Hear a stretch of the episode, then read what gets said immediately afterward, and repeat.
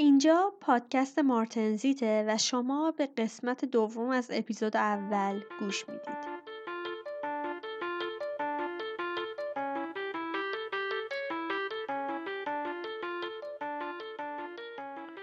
تو این قسمت من قراره راجع به طبقه بندی انواع روش های سفید کردن بر اساس کاربردشون صحبت بکنم. بر اساس کاربرد سفید کردن دندانا به دو تا دسته اصلی سفید کردن دندانای non-vital و سفید کردن دندانای vital تقسیم میشه. همونجوری که از اسمش مشخصه وقتی که دندان بعد از RCT حالا به هر علتی خارج نکردن کامل gutta-percha یا باقی موندن بافت پالپی داخل pulp chamber نیاز به bleaching پیدا می‌کنه به این روش میگن سفید کردن دندانای non-vital تو روش سفید کردن دندانای vital خودش به دو تا زیر مجموعه تقسیم میشه.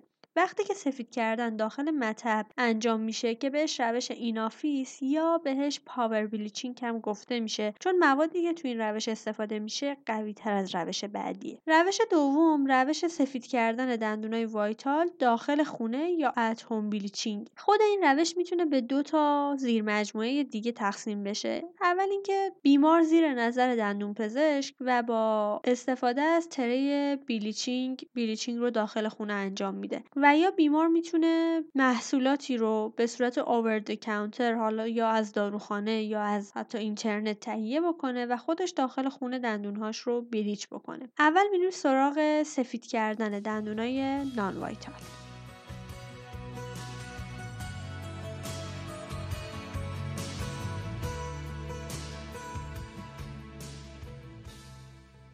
همونطور که گفتم در سفید کردن دندانهای non-vital ما دندونی رو داشتیم. که بعد از RCT تغییر رنگ داده و نیاز به bleaching داره. اگه بخوام یه خلاصه ای از روش انجام کار بگم اول دندون رو کامل ایزوله می‌کنیم برای اینکه می‌خوایم تاج دندون کاملا رنگش برگرده باید یک تا دو میلیمتر زیر CEJ رو pulp chamberش رو خالی بکنیم برای اینکه به ماده پرکننده آسیب نرسه روی ماده پرکننده رو با یک تا دو میلیمتر glass ionomer میپوشونیم و اونجا رو کاملا seal می‌کنیم. برای همینم یک تا دو میلیمتر زیر CEJ رو خالی می کردیم چون با اون ضخامت glass ionomer می‌خوایم به حد CEJ تقریبا برسیم. بعد ماده bleaching رو داخل pulp chamber می‌ذاریم. بسته به اینکه ماده bleachingمون چیه ممکنه اسم روشمون متفاوت باشه. بعد از قرار گرفتن ماده bleaching روش رو با یه پانسمان با ضخامت خوب کاملا seal می‌کنیم. باید حتما کاملا seal شده باشه. برای اینکه اون رادیکال آزادی که تولید میشن راهی برای فرار کردن نداشته باشن و مجبور بشن باعث تغییر رنگ دندون بشن. چند روز به ماده bleaching فرصت میدیم و بعد دوباره بیمار رو می‌بینیم.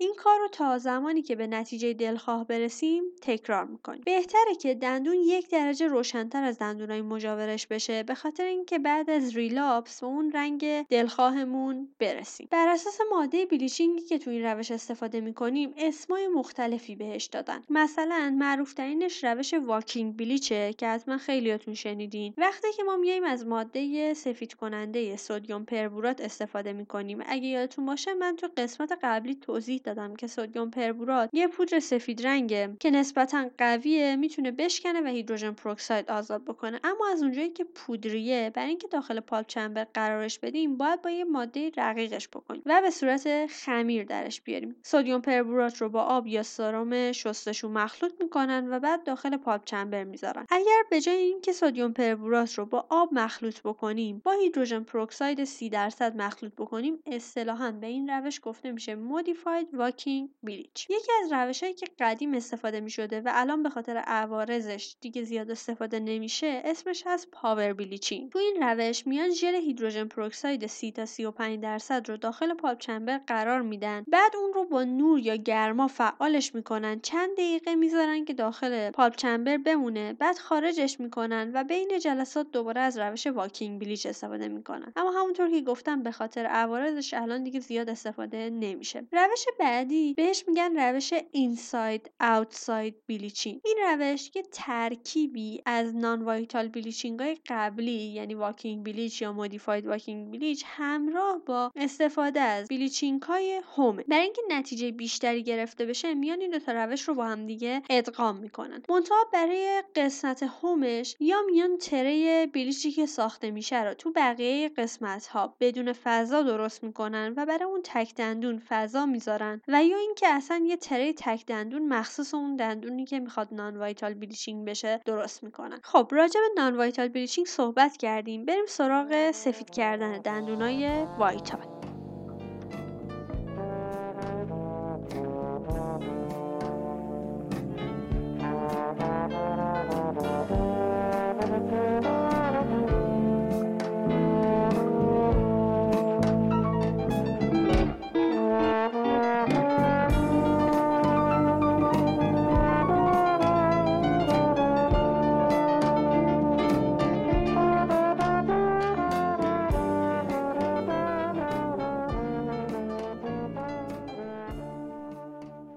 همونطور که گفتم سفید کردن دندانای vital خودش به دو تا روش اصلی تقسیم میشه. روش اول سفید کردن داخل مطب یا in-office bleaching روش دوم سفید کردن داخل خونه یا at-home bleaching هستش. اول می‌خوایم راجع به سفید کردن داخل مطب صحبت بکنیم. تو این روش معمولا از مواد سفید کننده قوی تر و با غلظت های بالاتر مثلا حدود 25 تا 40 درصد hydrogen peroxide استفاده میشه. چون می‌خوایم نتیجه سریعتری بگیریم و تغییر رنگمون رو تو زمان کمتری به دست بیاریم معمولا توصیه میشه که از این سری فعال کننده ها استفاده بکنیم. این فعال کننده ها نقششون چیه؟ اگه یادتون باشه من توضیح دادم که hydrogen peroxide تبدیل میشه به یه سری مواد فعالی به نام رادیکال های آزاد که این رادیکال های آزاد میرن حمله می‌کنن به اون مولکولای درشت تیره و اونا رو میشکنن و تبدیلشون می‌کنن به مولکولای کوچیک و بیرنگ. استفاده از فعال کننده ها باعث میشه که اون تشکیل رادیکال های آزاد سریعتر اتفاق بیفتن.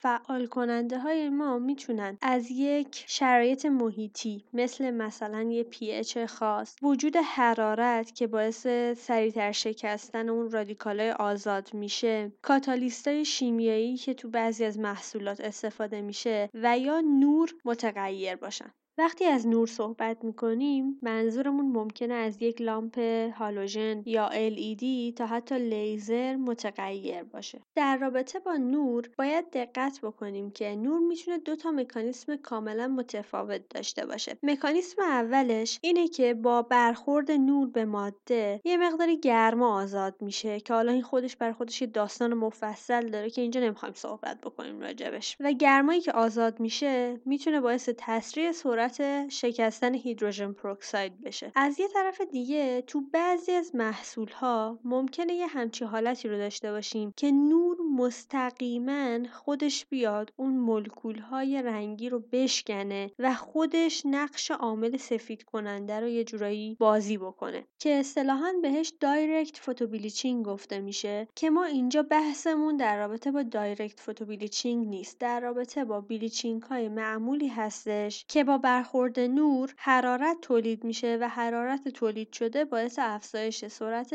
واکنشمون میشه. با توجه به اینکه غلظت موادمون بالاه و همچنین خیلی وقتا از فعال کننده هم استفاده می‌کنیم معمولا پروسه درمانمون کمتر از یک ساعت زمان می‌بره. خب این روش یه سری مزیت ها داره. مثلا اینکه دندون پزشک کنترل خوبی رو این روش داره با رسیدن به رنگ دلخواهش یا اینکه اگه یه وقت بیمار درد یا حساسیت داشت می‌تونه درمان رو متوقف بکنه. همینطور ما امکان محافظت از بافت نرم و استفاده از رابردم رو هم توی این روش داریم. اما یه سری عیبایی هم داره. خب اولا که چون غلظت ماده بالاه عوارض ناشی از ماده بلیچینگ نسبت به روش دیگه بیشتره به علاوه ممکنه که نتیجه دلخواهمون با یه بار استفاده به دست نیاد و بیمار مجبور شه چندین دفعه برای بلیچینگ به مطب مراجعه بکنه. به علاوه چون معمولا بلیچینگ داخل مطب رو دو تا فکر رو همزمان انجام میدن ممکنه بیمار خیلی متوجه میز میزان تفاوت تغییر رنگ دندونش انگار نشه. اگه بخوام یه خلاصه ای از روش in-office bleaching بگم اول از همه باید دندونا رو کامل تمیز کنیم. رنگ اولیه دندونا رو بگیریم. گونه و لب و زبون رو کامل کنار بزنیم. لثه رو بپوشونیم با gingival dam بعد gingival dam رو cure بکنیم و چکش بکنیم که حتما کامل خوب seal شده باشه که به لثه آسیبی نرسه. ماده bleaching رو بسته به دستور کارخونه استفاده کنیم. حالا ممکنه ماده bleaching نیاز به مخلوط کردن دو تا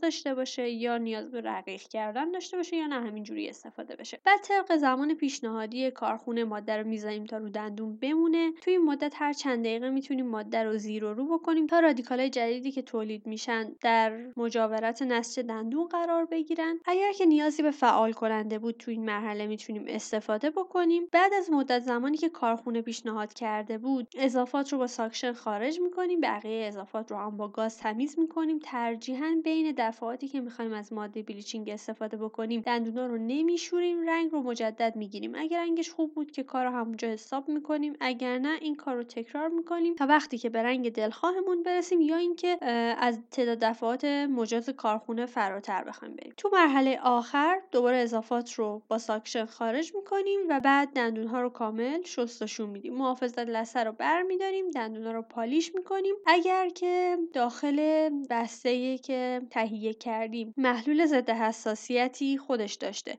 یا اگر نداشته جداگانه خودمون تهیه می‌کنیم و بعد از اتمام کار روی دندون ها apply می‌کنیم. بعضی از محصولات یه محلولی دارن داخل کیتاشون به نام محلول خونسا کننده یا نوترالایزر این محلول حالا کار مختلف انجام میده. یکی از کاری که انجام میده اینه که اگه هین درمان ما یه وقت ماده bleaching مون با لثه تماس پیدا کرد می‌تونیم از این محلول خونسا کننده روی یه مقداری بزنیم تا اون رادیکالایی که تولید شده بودن رو جمع کنه و نذاره که به لثه آسیبی برسه. من هر وقت می‌خوام راجع به in-office bleaching صحبت بکنم یاد اولین باری که می‌خواستم برای بیمار این کار انجام بدم میفتم یعنی انقدر استرس داشتم که می‌خوام ماده bleaching رو رو دندون بیمار بذارم. از ترس اینکه یه وقت دندون نترکه یا لثه مثلا منفجر نشه همینجوری فکر کنم قشنگ دستم میلرزید که می‌خواستم ماده bleaching رو روی دندون بذارم و بیمارم اینو فهمیده بود خندش گرفته بود از کار. منتها بنده خدا اونم به رو خودش نمی آورد اونجا بود که منم با خودم گفتم.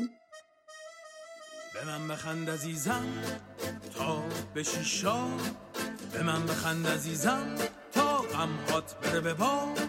به من بخند عزیزم تا دیروز بر از یاد به من بخند تا بشم یه تصویر تو چشما. به من بخند عزیزم کنارم به ما. شعور بهمك عندي.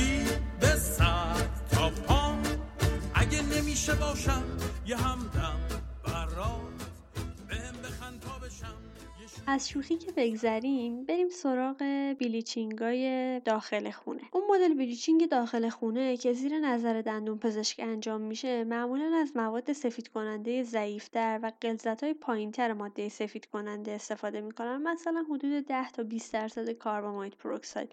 اگه یادتون باشه تو قسمت قبلی توضیح دادم که برای اینکه معادل hydrogen peroxide ش رو حساب بکنیم می‌تونیم حدودا تقسیم بر سه بکنیمش. یعنی حدودا یه چیزی بین 3.5 تا 6.5 درصد hydrogen peroxide. معمولا توصیه میشه اگه از carbamide peroxide 10 درصد استفاده میشه طول مدت شب یعنی حدود 7 تا 8 ساعت استفاده بشه و هر چه غلظتش بالاتر میره مدت زمان استفاده کمتر میشه. منتها این مقدار برای شرکت های مختلف متفاوته. طول مدت درمان هم معمولا دو هفته است. منتها تا رسیدن به اون نتیجه می‌تونیم درمان رو ادامه بدیم. خب این روش هم یه سری مزیت هایی داره. مثلا استفاده از غلظت های کمتر قطعا خطرات کمتری رو خواهد داشت. علاوه اینکه بیمار به خاطر اینکه رفت آمد نمی‌کنه به مطب باعث میشه تو زمانش صرفه جویی بشه. علاوه بر اینکه چون معمولا فکا جدا بیلیش میشن بیمار می‌تونه متوجه تغییر رنگ دندونش بشه. ای به این روش اینه که امکان استفاده از رابردن و محافظت از بافت نرم وجود نداره. اگه تری خوب ساخته نشده باشه ممکنه که به لثه بیمار آسیب برسه. احتمال ادامه ندادن بیمار به خاطر اینکه پرسش طولانی وجود داره. همچنین ممکنه که بیمار بیش از حد و یا کمتر از اون چیزی که ازش خواستیم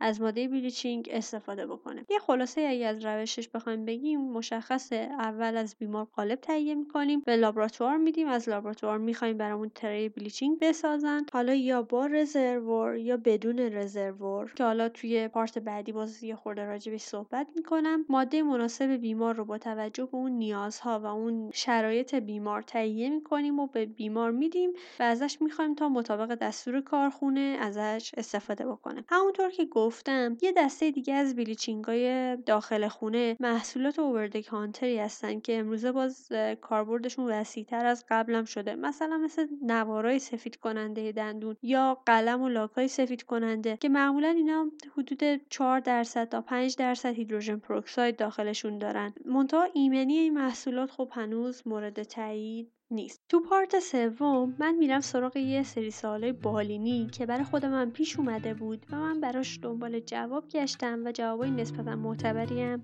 پیدا کردم. پس با من همراه باشید.